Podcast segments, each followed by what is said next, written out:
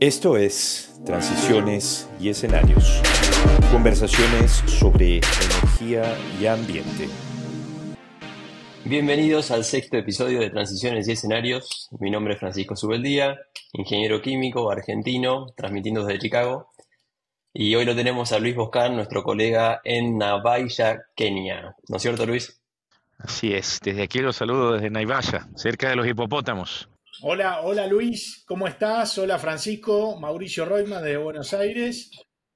¿Cómo les va? Eh, bueno, ahí ya es nuestro, nuestro primer capítulo con, Francisco on board. Eh, y bueno, vamos, vamos recorriendo, recorriendo el mundo y nos juntamos a conversar un rato, como a tomar un café este, desde, con, amigos que están en eh, Luis en Kenia y, y, Francisco en, Chicago, en Estados Unidos. Así que, el, eh, a ver, Luis, contanos un poco. Nos decía que estabas en Kenia. ¿Qué estás haciendo en Kenia? ¿Estás trabajando eh, con temas del sector eléctrico en Kenia? Y nos pareció súper interesante, hablando con Francisco y en alguna conversación que tuvimos con vos también, eh, discutir al, eh, esto que tiene que ver con el trabajo, con cómo funcionan, con las reformas en, el sector eléctrico de Kenia, y para hacer algunas analogías, para tratar de entender qué, podemos aprender para Latinoamérica, ¿no? que es un poco el foco con el que em, recorremos todos los temas en este podcast. Contanos un poco. Bueno, eh, yo llegué hace un par de días aquí a Kenia para reunirme con representantes del sector energético de Kenia en el marco de la cooperación eh, entre Dinamarca y Kenia.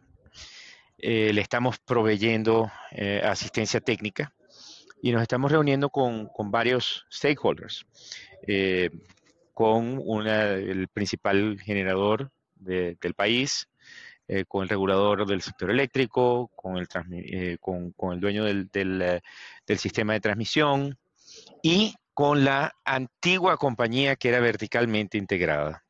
Ha sido, han sido unas reuniones muy interesantes, muy intensas, diría yo, porque hay gran interés en destrabar, destrancar, mover, hacer una sacudida al eh, modelo de mercado eléctrico que tienen aquí en Kenia, que simplemente consiste en una, en lo que yo llamaría en, un eh, buen criollo venezolano, lo llamaría yo en una reforma eléctrica un poco chucuta, que se quedó trancada allí, que empezó, que se hizo con muchas cosas, en su momento fue... Eh, para, para, para, para, explicarnos. Dime. Hace un paréntesis y explicar qué es chucuta, porque necesitamos una traducción. Bueno, chucuto quiere, chucuto quiere decir cuando tú tienes algo de repente lo cortas así de repente y lo cortas mal, así, ¿entiendes? O sea, así lo, o sea, como que si te quedas sin un brazo o algo así o te quedas sin un... En, Argentina decimos que está atado con alambre. Así mismo. bueno, entonces, muchas cosas interesantes aquí en Kenia, porque no estamos hablando de la, de, la reforma del mercado típica, donde todas las instituciones están de acuerdo, todo funciona bonito, todo, todo hay, hay, todo el mundo está de acuerdo. No, hay mucho escepticismo. Eh, eh, por, por, alguna parte de los actores hay escepticismo en, eh, ir hacia un mecanismo de mercado decididamente. Y por otra parte hay un grupo de gente que dice o hacemos esto o perdemos o nos va muy mal. Porque ahorita eh, hay que entender otra cosa. Eh, Kenia es un sitio en África del Este que es la gran esperanza de África, en muchos aspectos.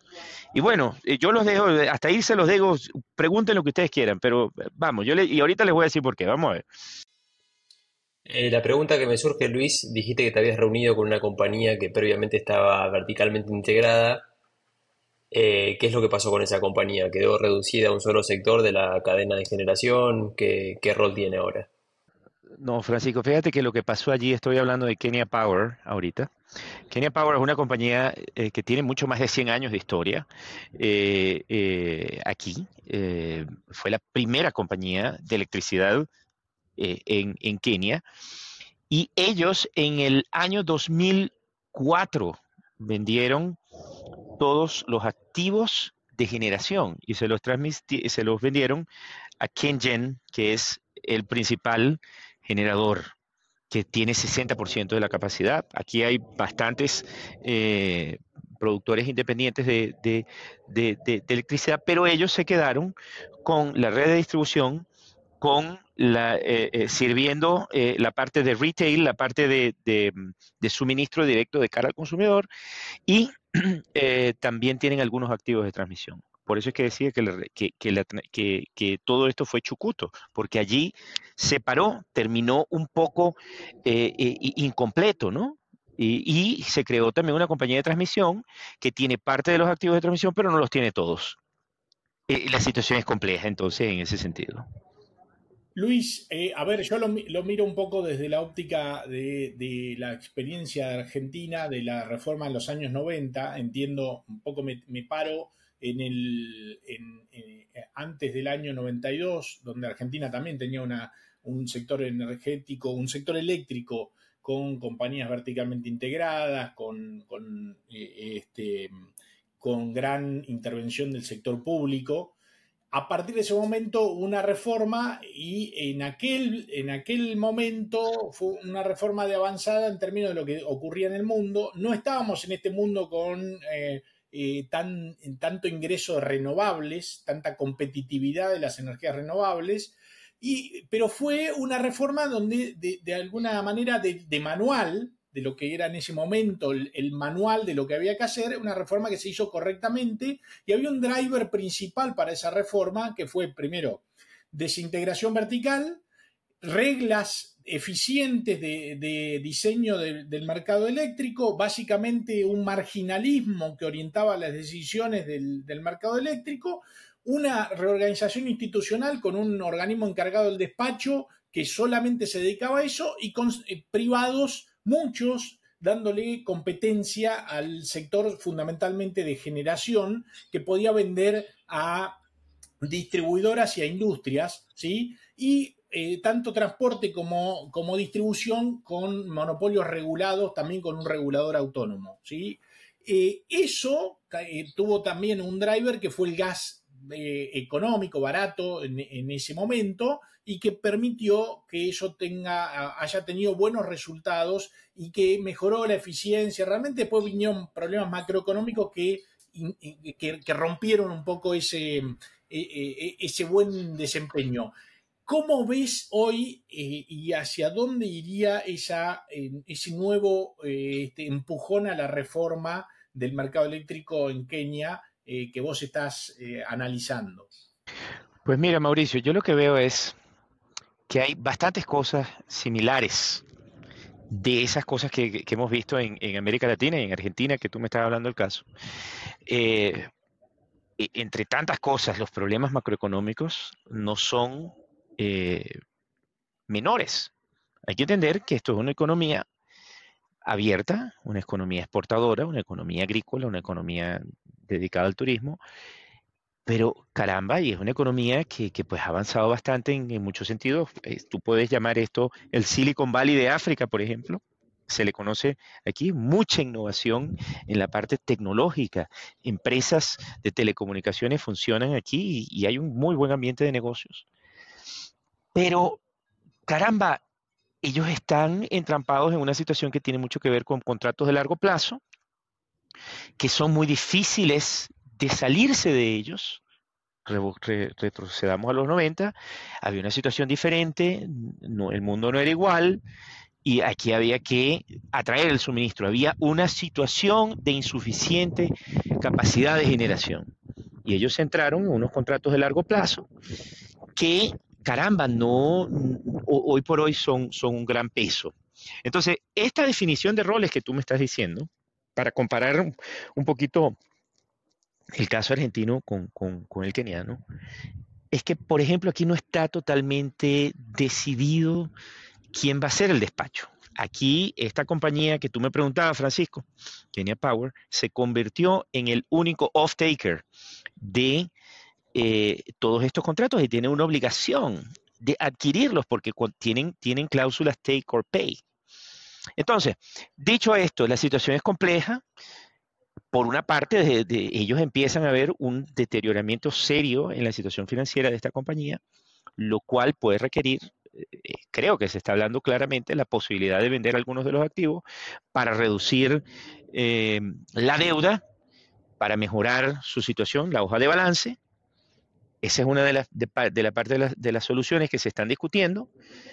Eh, al tiempo que se busca asegurar una reforma de mercado que permite incorporar estos contratos de largo plazo. O sea que estamos hablando de varias cosas que tienen que lograrse aquí. Y hay varias, hay varias eh, propuestas sobre, sobre la mesa. Yo no puedo decir que se haya aprobado nada. Nosotros eh, estamos manejando varias ideas. Dentro de ellas, bueno, un mercado de, de corto plazo, pero también, a diferencia de lo que se ha hecho en los mercados, en muchos de los mercados tradicionales, un mecanismo de capacidad, un mecanismo para remunerar la capacidad y atraer las inversiones y asegurarle a los tanto a los acreedores internacionales a través de estos PPAs que te estoy comentando, eh, eh, su ingreso, pero también que haya un ambiente de seguridad, un ambiente donde la cuestión, donde, donde el ambiente de inversiones es seguro. Ese, esos son a grandes rasgos lo que, lo que estamos discutiendo ahora. Bueno, les cuento que estoy haciendo los deberes para estar en este episodio y me topé con un informe de la Agencia Internacional de Energía que mencionaba, como vos decís Luis, que, que Kenia es la vanguardia en África y que tienen una muy interesante eh, incorporación de renovables. ¿Nos querés contar un poco qué, tienen en el mix? Claro que sí. Mira, es que pasa lo siguiente. ¿Por qué Kenia? ¿Por qué Kenia es interesante? Primero, es un país como no es casual, como ya lo hemos hablado en anteriores episodios de, este podcast. Da la casualidad que muchos de los mejores recursos renovables están en, en las tierras con situaciones institucionales menos privilegiadas. Y resulta ser que este es un país que está dotado de una inmensa capacidad geotérmica. Óyeme bien, esto no es cualquier país, tiene capacidad geotérmica. Es una de las principales fuentes de generación en el país y es una tecnología en la que los kenianos han venido invirtiendo a lo largo de unos 50 años. Que conste que esto no tiene nada de nuevo.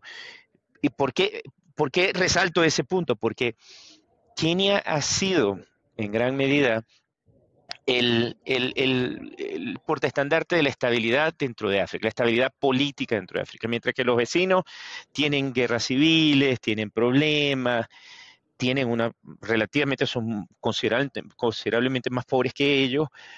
Caramba, Kenia se, ha logrado mantener al margen de, todas estas cosas y eso ha permitido una, cierta estabilidad y un cierto desarrollo de las tecnologías renovables, de forma tal que Kenia tiene una matriz energética que se acerca al 90% de renovables en el sistema, porque estamos hablando ya no solamente de em, geotérmica, estamos hablando de recursos hídricos y recientemente em, eh, eh, energía eólica. Aquí hay un proyecto bastante grande que es, por ejemplo, Lake Turkana, el lago Turkana, que queda por aquí, que tiene una, una importante capacidad, además de solar. O sea, que aquí hay muchas cosas que están sucediendo y ellos, pues, han logrado atraer inversionistas, traerlos para acá, que vengan, que se interesen, pero lógicamente la prima de riesgo no es baja. Vamos a estar claros, porque hay, hay riesgos, eso es lógico, ¿no? Esto, esto no, no está claro, pero sí están pasando cosas. Eh, Luis, ah, eh, se me ocurre mm, eh, pensar desde la perspectiva de un, potencial inversionista en, el sector de renovables en Kenia y también haciendo la analogía con lo que miraría un inversionista en, América Latina.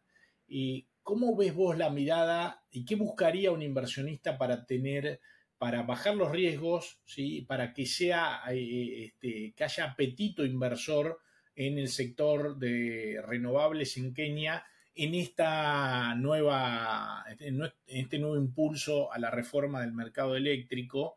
Este, ¿cómo, ¿Cómo te lo imaginas eh, a eso, un poco pensando a futuro? Eh, ¿qué, condiciones podrías, podrías eh, o podría Kenia garantizar de alguna manera para hacer esto eh, más apetitoso para la inversión extranjera en, renovables? Bueno, una de las primeras cosas que yo pienso es que tiene, lo, principal es que Kenia demuestre lo que ha demostrado a lo largo de los años, porque conversando con los kenianos veo que, lo dicen con mucha seriedad, con mucha, con, mucha responsabilidad, que bueno, Kenia nunca ha hecho un default en sus pagos de, de, estos contratos de largo plazo, ni nada de eso, ellos han sido muy responsables con esto, pero es innegable que los, que los tienen considerablemente, considerablemente acorralados. Eh, porque encima de todo hay cláusulas de indexación de, con respecto a la moneda, devaluación, inflación, una serie de cosas que son complicadas. Pero para responder a tu pregunta, ¿cómo hacemos? Mira, yo pienso que eh, una reforma de mercado va a darle a los inversionistas mayor seguridad, una mayor eh, claridad de que las condiciones, de que ellos van en serio, de que ellos están buscando sanear su sistema, de que ellos están buscando hacerlo más sólido financieramente y de que ellos están buscando ir hacia una situación que no es la actual.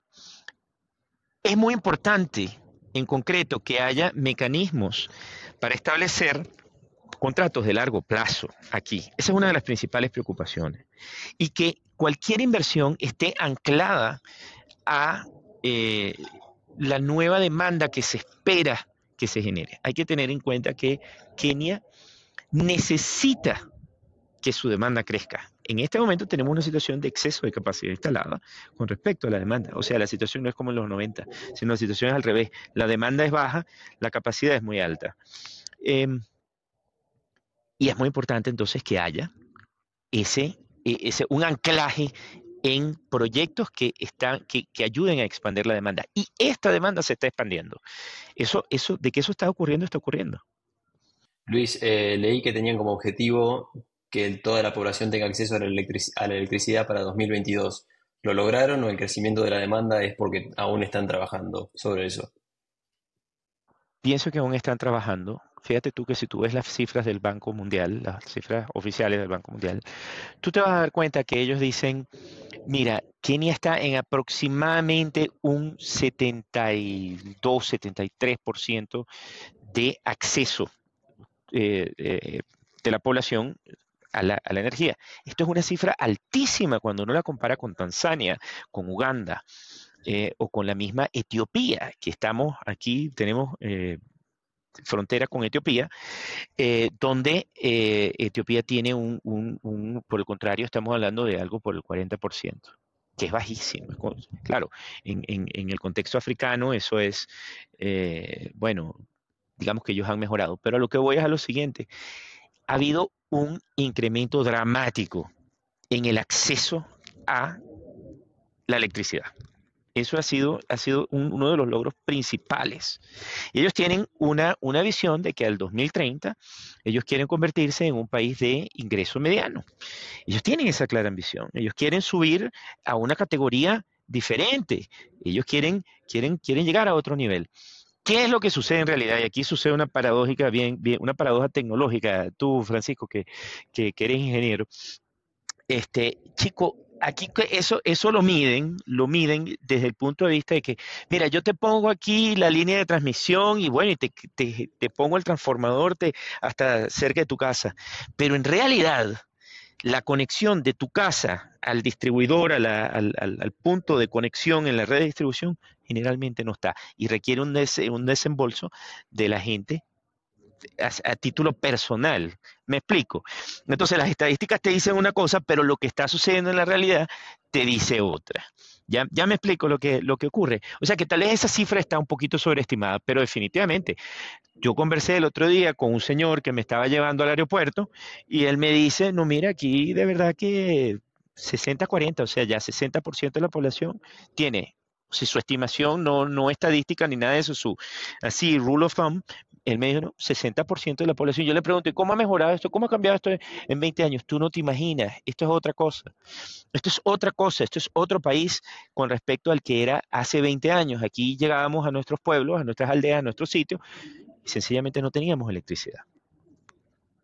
Entonces, ahí tienes un, desarrollo que, está, que está llevándose. Luis, eh, te consulto, a ver, sobre esta realidad que vos ves y esta mm, potencial reforma, nuevo impulso a la reforma. ¿Cómo lo ves en términos de, em, bueno, primero alcanzar los objetivos de que sea eh, una reforma que llegue a buen puerto? Eh, y cuáles son las debilidades, los, los principales desafíos que tiene ese proceso. ¿Sí? Después te voy a preguntar, después vamos a hablar de qué, implica esto para Latinoamérica, pero me gustaría que, hoy me digas cuál, vos cuáles ves que son los principales desafíos para avanzar en esa reforma, en esta nueva etapa. Bueno, yo te voy a decir que esto tiene mucho que ver con la parte política. Por ahí va, por ahí va la decisión. ¿Por qué? Como hacemos mucho en América Latina para de una vez establecerte el, paralelo, nosotros en Latinoamérica somos buenísimos para escribir leyes y para escribir cositas y papeles y creemos que con tenemos un decreto y logramos todo. De eso sé yo bastante que vengo de Venezuela. Han, cambiado hasta la, Navidad de fecha, así que... Todo, todo, todo, todo lo cambiamos, todo lo cambiamos y por ejemplo, yo te puedo decir siempre que eh, antes de, que llegara em, Hugo Chávez al poder, eh, eh, se, había una ley de rediseño del mercado eléctrico que fue engavetada. Eso se me parece mucho a lo que a lo que pasa aquí también. Ellos tienen una ley buenísima, ellos tienen una ley del 2019 que ya lo tiene todo listo y te dice tenemos que hacer esto, tenemos que hacer aquello, pero en la práctica nada de esto está sucediendo.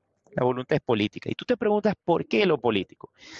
Me temo, me atrevo a especular, con todo respeto a los colegas kenianos con los que he venido hablando, que aquí puede haber algunos intereses velados. Tú no estás por saber si existe mucho interés de parte de las élites en mantener esta situación como está y debilitar a la empresa que está, que está funcionando. Y encima de eso, hacer, porque eh, una de las cosas que nosotros estamos hablando es el fenómeno del captive power, donde tú tienes, por ejemplo, tú dices, mira, no creemos en, la seguridad del suministro, yo quiero eh, desarrollar algo, yo necesito desarrollar... Eh, tengo, tengo, demanda, pues quiero crear un negocio, quiero crear un centro comercial, quiero, quiero crear un hotel, quiero establecer una, una nueva industria, un nuevo comercio. ¿Qué te sale más fácil? Contrata, estableces un PPA que está fuera de la red, no le contribuyes ningún costo a la red, te vas off the, eh, o sea, behind the grid y resolviste tu problema. Y encima de eso vienes y le vendes a la gente. O sea que aquí el riesgo, diría yo que hay mucho político en este asunto. Que se me parece mucho a algo que tú y yo conocemos, que nosotros conocemos de América Latina, no sé, por ahí. No, no sé de qué hablas. Ahí, en esto último que dijiste, me, ah, yo estaba haciendo algún paralelismo y un programa en, Argentina que se llama, que es el MATER, este, el mercado a término de energías renovables, que permite, aún en un contexto muy, un poco más regulado de lo que eran los 90, bastante, con bastante más intervencionismo del, Estado, permite también tener este, cierto mercado desregulado ¿sí? Eh, eh, donde los privados, como, como, vos decís, las industrias pueden eh, ir y, establecer contratos de largo plazo de provisión de energías renovables al mismo tiempo y sin, sin hacer una reforma del, del, propio mercado eléctrico en términos generales, pero abriendo como una parte del mercado a esa potencial este, competencia y de regulación. Eh, ¿Eso, eh, eso lo, ves posible que la reforma empiece a ser un poco desde afuera hacia adentro? O sea, liberando algunas partes y que eso presione a que si funciona vaya por, por el core del, mercado? Yo lo creo, Mauricio, porque este, si tú te pones a ver la regulación que es muy punitiva, si venimos y decimos, tú no puedes hacer esto, tú le dices eso a, los, a, los, a, la gente que quiere hacer sus negocios, que necesita seguridad del suministro, los vas a desalentar. Y de repente desalientas algo que, un modelo de negocio que, caramba, te puede funcionar, que puede resolver un problema y que puede darle el impulso que, que, el país necesita, porque al final de cuentas, ¿qué es lo que necesita? Necesitas energía limpia, necesitas seguridad, necesitas, necesitas una cantidad de cosas. Y em, yo pienso que lo que podría hacerse es crear dentro de la regulación una forma de brindarle un acceso eh, que no haga mella o que por lo menos contribuya de alguna forma al sistema colectivo, ¿no? Que, que, que sea otro de, los, de los grandes temas. Sí, aquí eh, hay un montón de, microgrids. En, en, en Kenia ha sido un, tema muy importante todo esto del desarrollo de los microgrids. Porque tú no vas a estar esperando que si tú tienes un, un, ponte tú, mira, mira la dimensión del asunto y eso es lo que me parece apasionante aquí. Aquí se conjugan, en esta parte del mundo, se conjugan el tema del desarrollo, de lo que conocemos como desarrollo, no crecimiento, estoy hablando de desarrollo, porque si tú no tienes electricidad, tú no tienes internet, si tú no tienes internet, tú no tienes educación. Y existen unas limitaciones a la población, a los niños, a, la educación, unas barreras inmensas. Entonces, caramba, tú no puedes ponerte a esperar a que, a que la red se desarrolle completa, necesitas darle soluciones inmediatas. Entonces, hay una combinación de elementos, acceso a la red, eh, renovables, que ya ellos tienen mucho de esto, y crecimiento e inclusión y desarrollo hacia un estadio superior de desarrollo. Es, esas son los grandes elementos. Por eso es que me parece apasionante el trabajo desde aquí. Luis, tengo una pregunta más eh, sobre el, perfil energético de Kenia, que también viene de este informe de la IEA, que tenían como objetivo eh, incrementar la economía, multiplicar el tamaño de la economía seis veces y media, tan solo duplicando el consumo energético. ¿Cuál es el, el truquito ahí? ¿Qué, ¿Qué, es lo que pasa detrás de, de esos números? Pues sí, fíjate, fíjate a ver si yo, quizás soy yo el que no los está entendiendo bien, pero yo tengo una teoría. Eh, pienso que tiene que ver con el exceso de capacidad instalada. Ellos necesitan un dramático acceso a, eh, a que la gente use la electricidad, a que se electrifique, no para que no, que se electrifique, bueno, tal vez sí, ¿no? Pero, yo no digo que, aquí la prioridad está en que, la gente utilice la electricidad para, sus servicios públicos diarios. Aquí uno de los grandes temas, por ejemplo, es el uso de biomasa en la, en, en la cocina, que es altamente contaminante, es altamente eh, contraproducente para la salud del individuo, y eso es un gran problema aquí. Y es, terriblemente negativo para la deforestación. Aquí se usa carbón para cocinar, muchísimo. Entonces, es precisamente ineficiente energéticamente. Entonces, tú podrías, tú podrías, al tú permitir que la gente tenga sus cocinas eléctricas, estás reduciendo, estás, estás haciendo muchas cosas, estás matando varios pájaros de un tiro. Así que yo creo que ese número, me atrevo a decir sin conocer los, los detalles, eh, creo que tiene, creo que tiene, tiene mucho que ver con eh, eso, el crecimiento de la demanda y la incorporación de la sociedad al consumo de eh, servicios eléctricos. Eso pienso que tiene que ver. Además es muy inefic ineficiente energéticamente, ¿no? Sí, yo pienso, pienso que va por allí, Frank. Tengo que hacer mi tarea y leer bien lo que me dices, pero yo creo que por ahí van los tiros de lo que me estás diciendo. Luis, eh, y contanos un poco cómo, cómo, son los tiempos, cómo es el proceso de discusión de estas reformas eh, a nivel institucional, eh, si esto se va a discutir a nivel del, del, del, Poder Legislativo, del Congreso, cómo si las instituciones forman parte de esa discusión, un poco ese proceso de conformación de ese consenso que vos decís que no, no lo ves tan claro, eh, bueno, ¿cómo es, eh, eh, por lo menos formalmente, y, y, después en los hechos, cómo, cómo ves que se va a dar ese, ese proceso de discusión? Mira, yo pienso que la parte legislativa está bastante adelantada. Recordemos que este es un país con, que fue antigua colonia inglesa, donde eh, digamos que el sistema, bueno, un sistema presidencial, pero, pero tiene un sistema democrático bastante bien establecido, así que ellos son bastante buenos para escribir sus leyes y hacerlo rápido. El problema está en conseguir los acuerdos para aplicar las leyes. Es ahí donde yo veo el problema. Entonces yo considero que el, el yo creo que el, lo, lo, el reto es operativo. El reto es alinear las instituciones ante una visión común de qué visión y qué diseño de mercado exactamente es el que ellos tienen. Porque sí, ellos han, ellos han desarrollado una serie de regulaciones y ellos tienen montones de, cosas que muchos otros países no tienen.